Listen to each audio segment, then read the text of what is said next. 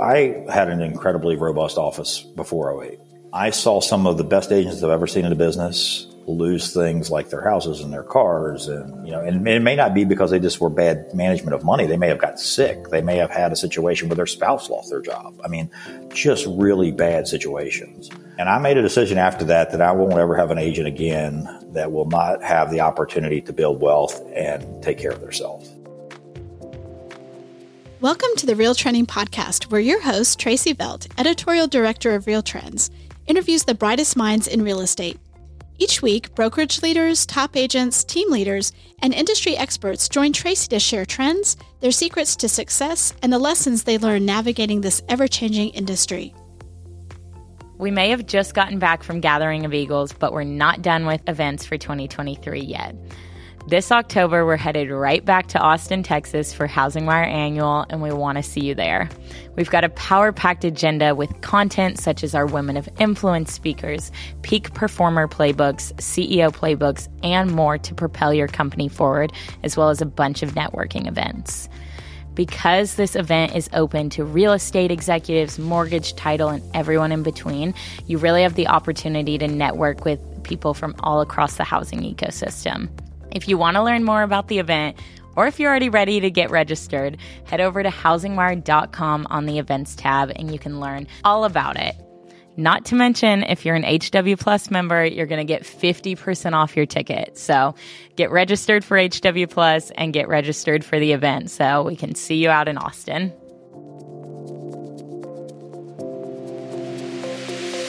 Welcome to the Real Trending Podcast, where we speak to the brightest minds in real estate about leadership, business growth, trends, and strategy. I'm your host, Tracey Velt, Senior Director of Data and Content for HW Media. And today I'd like to welcome one of our 2023 Real Trends game changers, Steve DuBrueler, CEO of Coldwell Banker Premier in Virginia.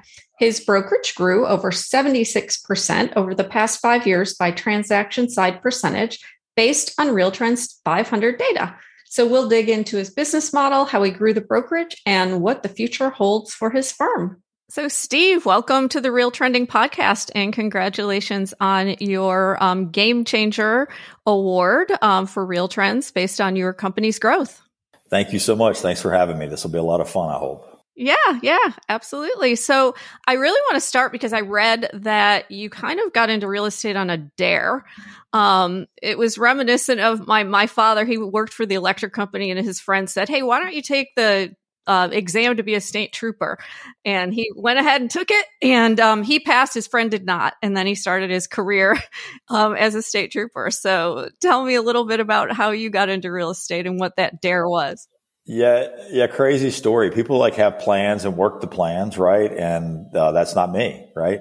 Um, I spent a lot of time working for my family. Uh, they had a local dry cleaners. I was, uh, you know, going every morning to deal with dirty laundry, right? And probably not the most extravagant job in the world, but I thought that was going to be my job for my life because I was working in the family business. And uh, there was a realtor that worked at a donut, that came to a donut shop every morning there and talked about how difficult real estate was. And I'm sitting here thinking, you know, Mister, you're driving a very nice car. I'm going to put my hands in people's dirty underwear. I feel like there's got to be a difference here. And uh, so the bet was 20 bucks to uh, that I couldn't pass the exam because it was super hard. And as they said, I went and took the exam. Uh, very fortunate to pass. And as they say, the rest is history. And didn't know what I didn't know. So. Um, spent a little time with an independent. Uh, I had my license for probably six or eight months, and I thought, you know, I might as well do something with this. I uh, went to work for a small independent. Uh, like every true new agent starting out, I'm going to conquer the world. I spent eight months and never sold anything. Um, so the rock star that I was, I decided it couldn't possibly be me. It had to be the company. And, uh, went to uh, went to a local Coldwell Banker office in the market and asked to be hired. They told me I was a little young, but uh, at the end of the day, they would give me a chance. And and as they say, there is where it went. So. Oh, that's great. And then uh, you obviously did more than just work for that Coldwell Banker office. Now that you are the uh, CEO, so um, how was that transition? that was an interesting transition. So uh, I've only been fired from one job in my life uh, which was Coldwell Banker, ironically. Uh, I worked for that firm. Uh, there were uh, things in the firm that created some issues. Uh, he asked me to leave, and I did. Um, scared myself to death, didn't know what to do. I, I, had a broker's license by that point, which was about three years later, and opened my own firm. Uh, that broker had had some family issues and had to sell the firm. Coldwell Banker came to me and said, "Would you like to purchase it?" And I said, "Well, I, I guess I don't never thought about owning a brokerage before, so well, why don't we try this?" And that's how we got there. So, oh, that's great. Um, and so obviously you've you've grown quite a bit over the last five years. So tell me about that growth. Um, you know, was it did you do a big uh, M and A transaction? Was that organic? I know you have you're in multiple states now. So talk to me a little bit about how you grew. Yeah, so it's a combination. Um, about 40% of our growth was actually organic. So we dedicated ourselves of hiring a recruiter, spent our management team on actually doing some actual recruiting. And in that, we probably 60 40 new to experience. Um, and then through, we did five acquisitions. Um, and those acquisitions were what we call blue and blue or Coldwell Banker to Coldwell Banker, and some were independent. And we've got a lot right a few times uh, with zero breakage multiple times, and we have screwed up really bad a few times. And um, you know, along that way, it, you know, we've learned and, and getting better each time. We we have some in the in the hopper, hopefully for the future here shortly. So we'll we'll continue to grow in that way. So that that's kind of how we did it. Uh, again, I'm not the perfect uh, business model, right? I, I, don't plan my growth exactly like it works. I plan opportunities and they happen, and I just seize them. So hopefully, I'm ready at the time. So. I think you are very similar to a lot of brokers out there. And you said one interesting thing, and you said you hired a recruiter. Do you still have the recruiter? I do actually, and, and, ironically, we hired a second recruiter. Okay. Um, and we mentioned Stephen Meadows. I put him on on the team too for M and A, um, as far as being my COO, and that was their charge. So.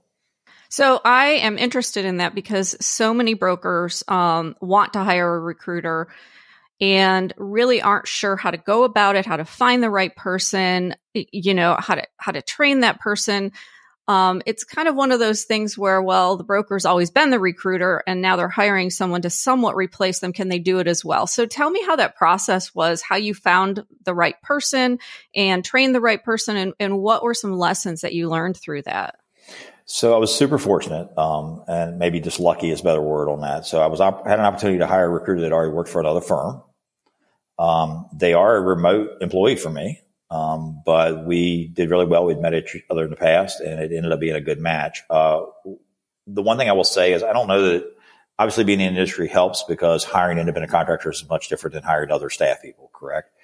Um, but uh, I think you can hire that. I think you can get a recruiter in that situation and still be successful with it as long as they understand your value proposition.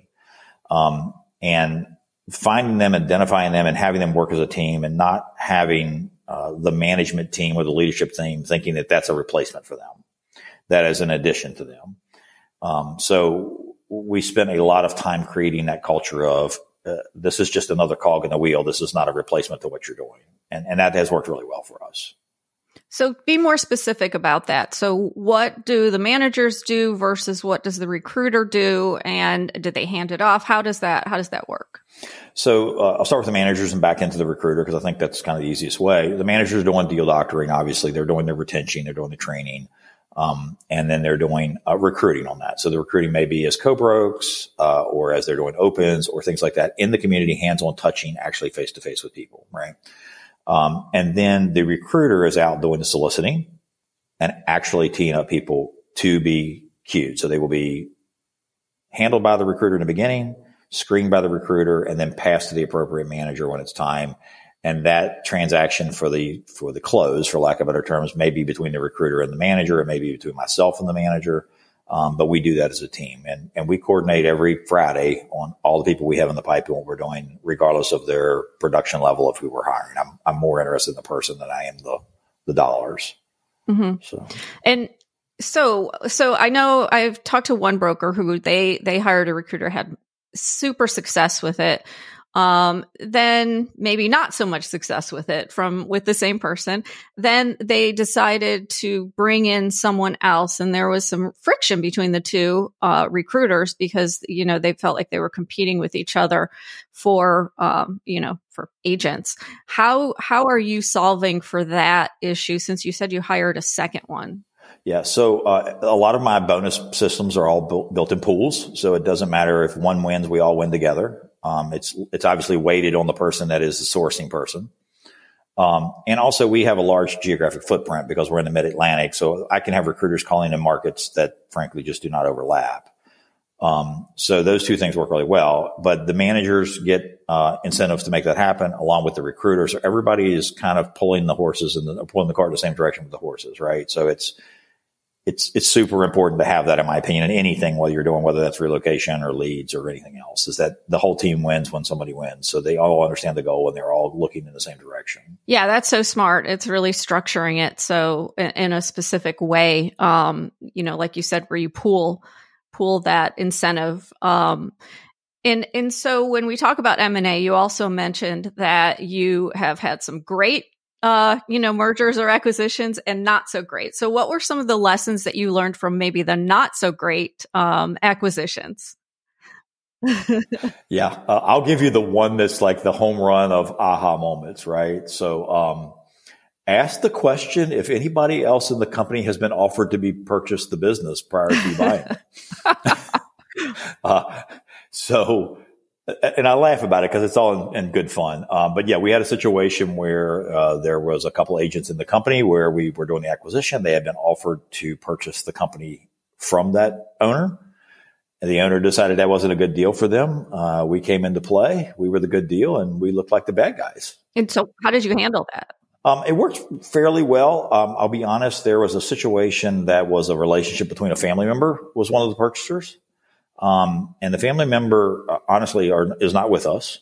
Um, and went to work for another firm doing the acquisition. Um, but I probably couldn't have asked for the a better endorsement of my company than that. Um, and I say that because the the lady that left um, could not have spoke highly about us any better. She she is an awesome individual, and and we were super fortunate to have that. That could have went the other way. Um, but her example was, and her story was, is I get an opportunity to break away from my family's business and I get to have my own business. And that's why I did this. Given that situation, I would have stayed where because I felt like Coldwell Banker had more to offer for us in that, in that example. Um, so great relationship. That person may be back to work for us at some point. Um, but that was an example of a really aha moment that I did not ask the right questions. And, um, it cost me a fair amount of production in that in that deal. So, and what have you learned along the way that helps with breakage? Um, it, you know, is there a certain system that you put into place that really um, has helped you retain these agents? Absolutely. So we've had uh, three acquisitions with zero breakage, and we've had two acquisitions with some breakage. Um, uh, zero breakage is almost impossible to be really honest. It's just not realistic, uh, but we've been very fortunate. Um, we are system oriented to the end degree on this, right? So there are literally checklists upon checklists on everything we do up to the merger and then after the merger. So uh, the one that I was talking about is going to happen for us here shortly. We have been on everything from pre-doing their email addresses, setting up their email signatures. Like literally the agent can come in one day and then the next day, just like you would for a new agent, and they have no hiccup in doing business and what's going on. And then once we have them on the team in the merger and acquisition, then we will actually have three months worth of onboarding. So although we do the initial onboarding, there is literally a couple touches a week of training or questions and having my staff in that space live, like physically in that space where they're at so they can talk and get to meet those teams. So that, that is the key is embedding them in your culture sooner than later. That is the, the ultimate key. Yeah, and that in person, um, you know, kind of touch makes a huge difference too. I would assume. Yeah. Um, and you you mentioned one aha moment, but let's. I'm sure you've had many others. Um, most brokers have had a series of them throughout the years. Um, what year did you did you um, form your brokerage? First of all. Oh my goodness! So 19 this is awful. This is, makes me an old man. I think 1994 is the day that I formed my brokerage by default because I got fired, yeah. right? So I was like, uh, I didn't plan on opening a brokerage, but uh, I thought, well, heck, you know, yeah. I've got a broker's license. Why don't I just try this thing? So, so you've been through many, many market ups and downs, obviously. So, have, yes. like, what have you, what have you learned through those, and and what have been your aha moments throughout your career where you maybe changed course or um, developed a new product service or changed um, kind of the way you were doing business? Um, my big aha moment was actually in, in the 08 saga, right? So I had an incredibly robust office before 08. Um, I saw some of the best agents I've ever seen in the business lose things like their houses and their cars and you know, and it may not be because they just were bad management of money. They may have got sick. They may have had a situation where their spouse lost their job. I mean, just really bad situations. Um, and I made a decision after that that I won't ever have an agent again that will not have the opportunity to build wealth and take care of themselves. And, and I mean that beyond the transaction. And that was, that was my aha moment. And that was my commitment to make a change to them. And that's how our, our culture is built around like health and wealth. A lot of the value proposition we offer comes around those two things. So, so let's go into specifics about that. What are you offering health and wealth wise um, to your agents? Yep. So uh, they have a full health insurance that is subsidized by the company mm-hmm. for all our agents. Um, like so, they have the same plan that my staff has. Mm-hmm. Um, they also have you know dental, uh, vision, life, you know all the all the normal characteristics you would get in any you know Fortune 500 company. Wealth wise, they've got a 401k um, that is contributable to that. We also have some other deferred compensation plans that are pretty attractive for the high producers um, that allows them to manage or manipulate tax brackets or be able to do things that may make a situation where um, some people, if they come into retirement, they have limited income they can make at certain times. It allows them to stage that out. Um, if you have a, a, spouse that is, you know, doing well for you and you can pay your bills and don't need that extra money, it's funny money for retirement or kids' college. It gives them a way to kind of predictively do that and then do real estate investing and stuff like that. So truly building wealth so that someone that goes through a, a, downturn never gets in that situation again unless they choose to do so. So even estate planning, we've had estate planners in helping them get their stuff together. This, this sounds so cliche and I sound so horrible about this and I'm sorry because I really am passionate about this, but I, I never want someone to work for me that has a situation that they can't take care of themselves and their family. And I am incredibly passionate to make sure they can do that. Like I, I, just don't want that. If you choose to make bad decisions, that's not what you'll do. That's up to you. But it's not going to be because we're a transaction based scenario and that's all we do. We are going to make sure that you can have a career in this business, not, you know, a side hustle. So, and that, I'm super passionate about that. Yeah, and that's wonderful. And um, I guess my question to you is: obviously, real estate margins are are not not something that you could typically what? afford health insurance or 401k or, or some of those benefits. So, how are you diversifying um, your income streams and and kind of managing your operating costs to be able to offer these things that you're passionate about? Yeah, so we're not the cheapest, right? I mean, mm-hmm. there's always somebody that'll do it cheaper for you. I mean, uh, I don't want to say that we are, um, but I feel like by far we're the best value for the money, and I mean by far. So you could stay at the Super Eight, or you can stay at the JW Marriott or the Ritz, right? We're we're probably on the further end of that. Um, so some of the things we do obviously is we pretty much if it touches real estate, we probably do it. Um, so you have the commercial, you know, re- relocation, we have you know, lead generation for them, property management, mortgage title, all the normal suspects. Um, and we have a, a, a, good adoption and people do it. Um, none of those things are totally reliant on the real estate office, um, other than the relocation, obviously, and commercial. But um, mortgage and title, they're their own entities. They live and die on their own sword. Um, you know, they are just a partner to us that we can use. So they are, they have to win the business. Um, and I feel like that's critical because I don't want a loan officer or a realtor feeling like they're obligated to go in either direction. Um, and it, it's been super successful on that. Like we've been, you know, knock on wood, but that's been a, a great thing for us. And it's good money and, and it's good relationships. It makes our consumer experience much better. Yeah, absolutely. And um, honestly, to be in real estate nowadays, you really have to have core services or affiliated services. Um, you know, you mentioned property management, and I know at the recent gathering of Eagles, that was a question that so many brokers um, because it's it's one that that will guarantee you kind of income in any market, right? Um, starting one maybe right now isn't going to guarantee that income, but down the road. So tell me about your property management um, department and you know how many how many doors you have? Where um, you know how how have you fine tuned that process throughout the years? So, so to disclose 100%, I'm like every broker out there. I had zero desire to be in property management. Right. Uh, we had some clients that came to us and said, basically, look, we're, we're giving our management business to somebody else. You're doing a real estate. Either start doing management or we're going to take our other business away from you. So I ended up in the property management business doing that. So we, we controlled just under a thousand doors. Um, we do do short term and long term, which is a little different for people to understand. I've just got into the short term through one of our acquisitions. That has been an enormous learning curve. You know, sometimes when you've been in a business for a while, you feel like you've kind of like just recycle everything that you've ever done. Uh, short term is not that at all. I'm, I'm absolutely getting on the learning curve in a big way.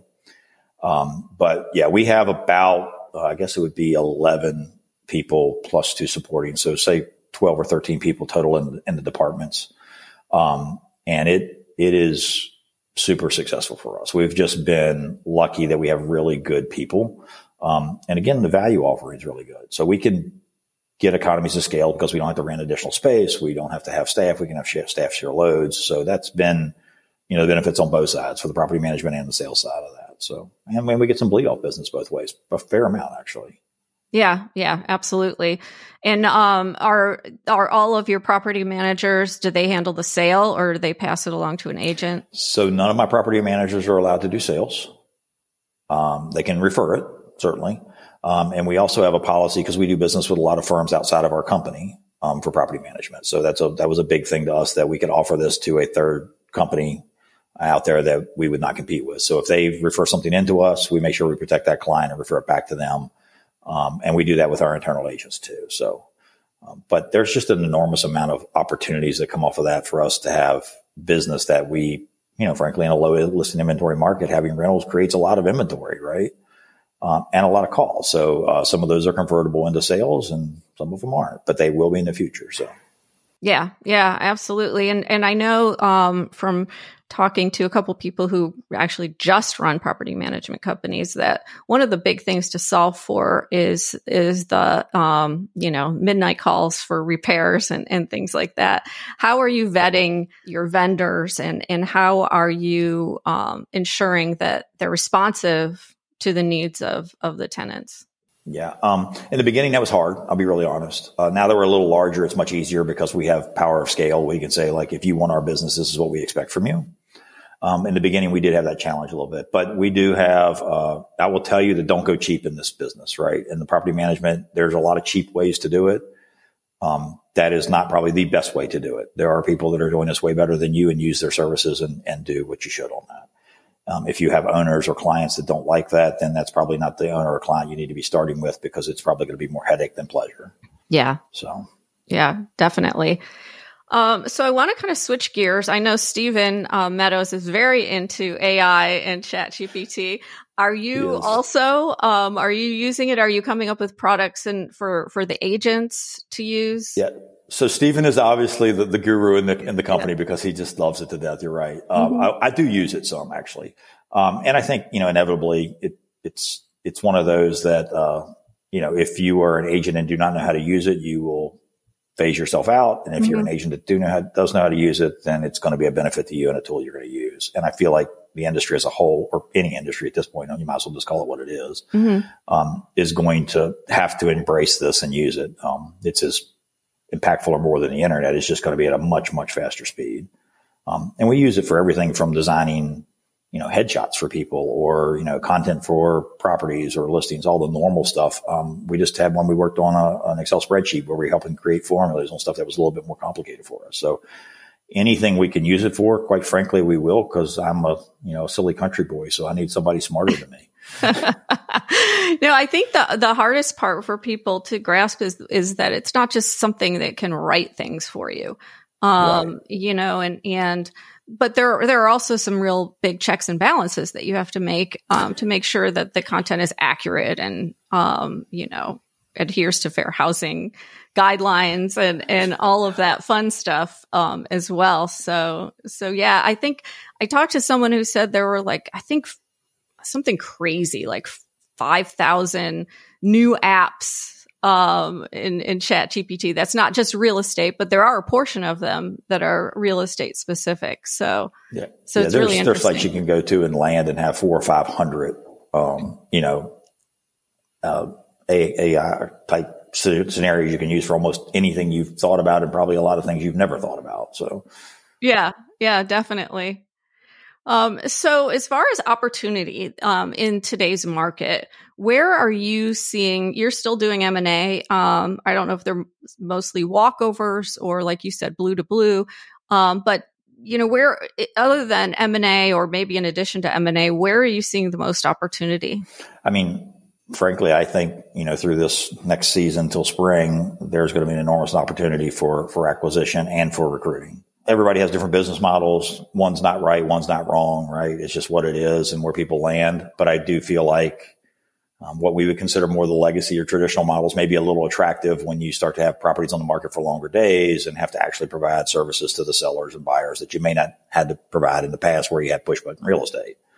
Um, so some of that I think comes into play and, and there's some financial abilities to that. You know, if, if I'm at a transaction model and I'm paying for that myself, it didn't matter 24 months ago because I pushed the button and somebody gave me a check, right?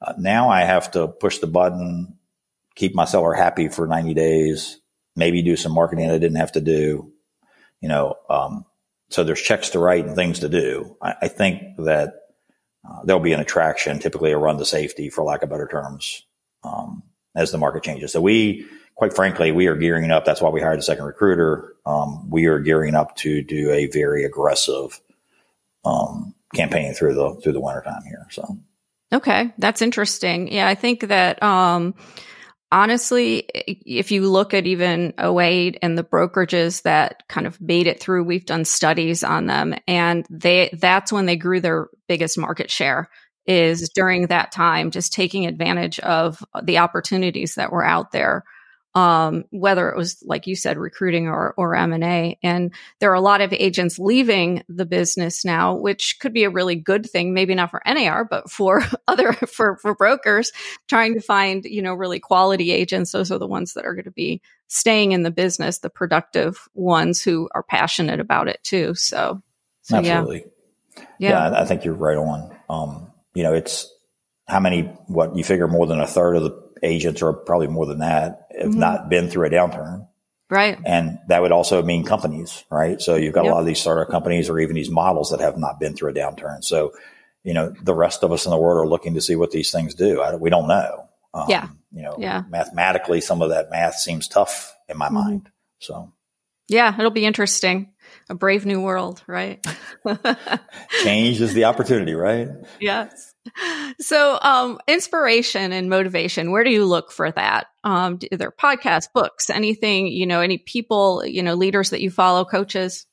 So it's funny. Uh, my father, right? Okay. Um, uh, mm-hmm. it's one of those just tenacious personalities. I, I, I uh, Rick Davidson is someone you probably know. Um, so Rick uh, and I have a, a good relationship. I, I, think a lot of him. He's been a, a good mentor for me. Um, so yeah, just you know, general. I am uh, I'm a relatively self motivated individual, but I am also a sponge of knowledge. I am assume I know nothing and try to learn everything I can, and then try to sort it out when I get it in my tiny brain. So.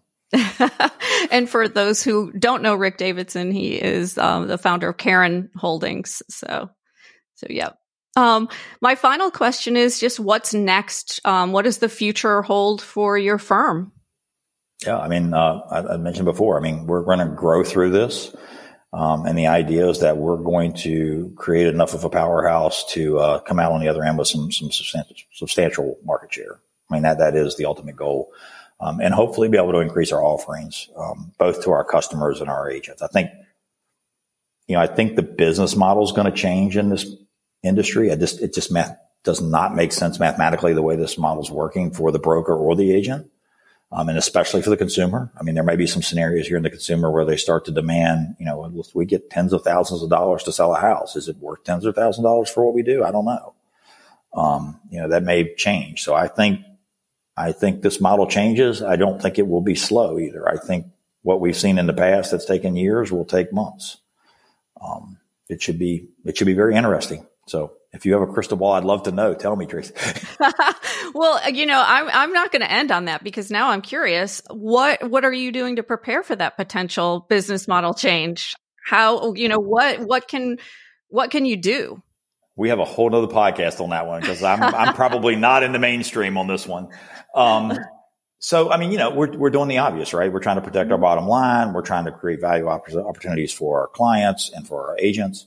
Um, you know, one of the really silly things that we're going to do that may seem abstract to the market mm-hmm. is uh, I'm looking at hiring an exper- experience manager and I'm okay. looking for that for my customers and for my agents mm-hmm. and, and more about it, it's the Ritz Carlton or the JW Marriott concept, right? You know, right. or Walt Disney or pick a, pick an analogy of, yes, I had a transaction with them, but my experience was good enough that I will actually use them and seek them out in the future, mm-hmm. as opposed to, uh, yes, I would use my agent again, but I forgot who they were, right? Yeah. Um, so I, I, think that repeat business will will be very beneficial, and I think working towards something like an experience manager to keep that relationship with that client beyond the transactional date and even during that transactional period will will help with the experience manager. So that that's that's an agent and a consumer mm-hmm. thing that I'm looking to do, I feel like will make a big difference for us. But you just still didn't really get into the business model of how you pay agents. So how I pay agents. So uh, you know, look, if those who control the the the consumers control the pipeline, right?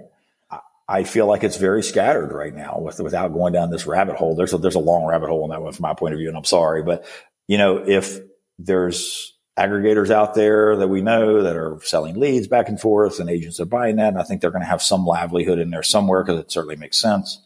Um, you know, who does it better? And at the end of the day, that's, that will be what the model looks like, right? Um, you know, you can have, uh, if you think uh, it's on an analogy of bank branches, right? So from a, from a brokerage standpoint, you could have the bank branches where at least have a stop in now and they're not going there to do business like they were. A lot of it's online. Uh, but you still need a branch around the market somewhere because you need to go in occasionally to do stuff. So that might be what that office looks like and that, that real estate company looks like. Um, or you may have a large branch that covers multiple areas now. So you don't need one in, you know, every corner throughout the town. Um, and I think the real estate model follows some of that because it just makes sense in some of the automation. Um, so that cuts expenses, cuts overheads, certainly is going to cut staff with some of the automation and AI and things like that. But um, I don't think you can get into that lane without getting into the customer experience lane, which is what we just do horribly as an industry. Um, you know, we're relying on the agents to do this consistently for our clients, and some agents are absolute rock stars with it, and some agents got their check and forgot about what happened yesterday. And and I just feel like that's, I feel like that's really bad for the industry, to be honest. So. Yeah.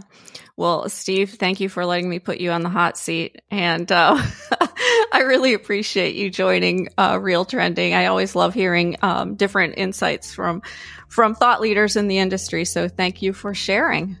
Thank you, Tracey. Thanks so much for having me. And if I can be of any help, let me know, okay? Thank you. Thank you for listening to Real Trending. If you haven't already, we'd love it if you'd take a minute to rate the show or leave a comment, and we will see you next week with more news and insights.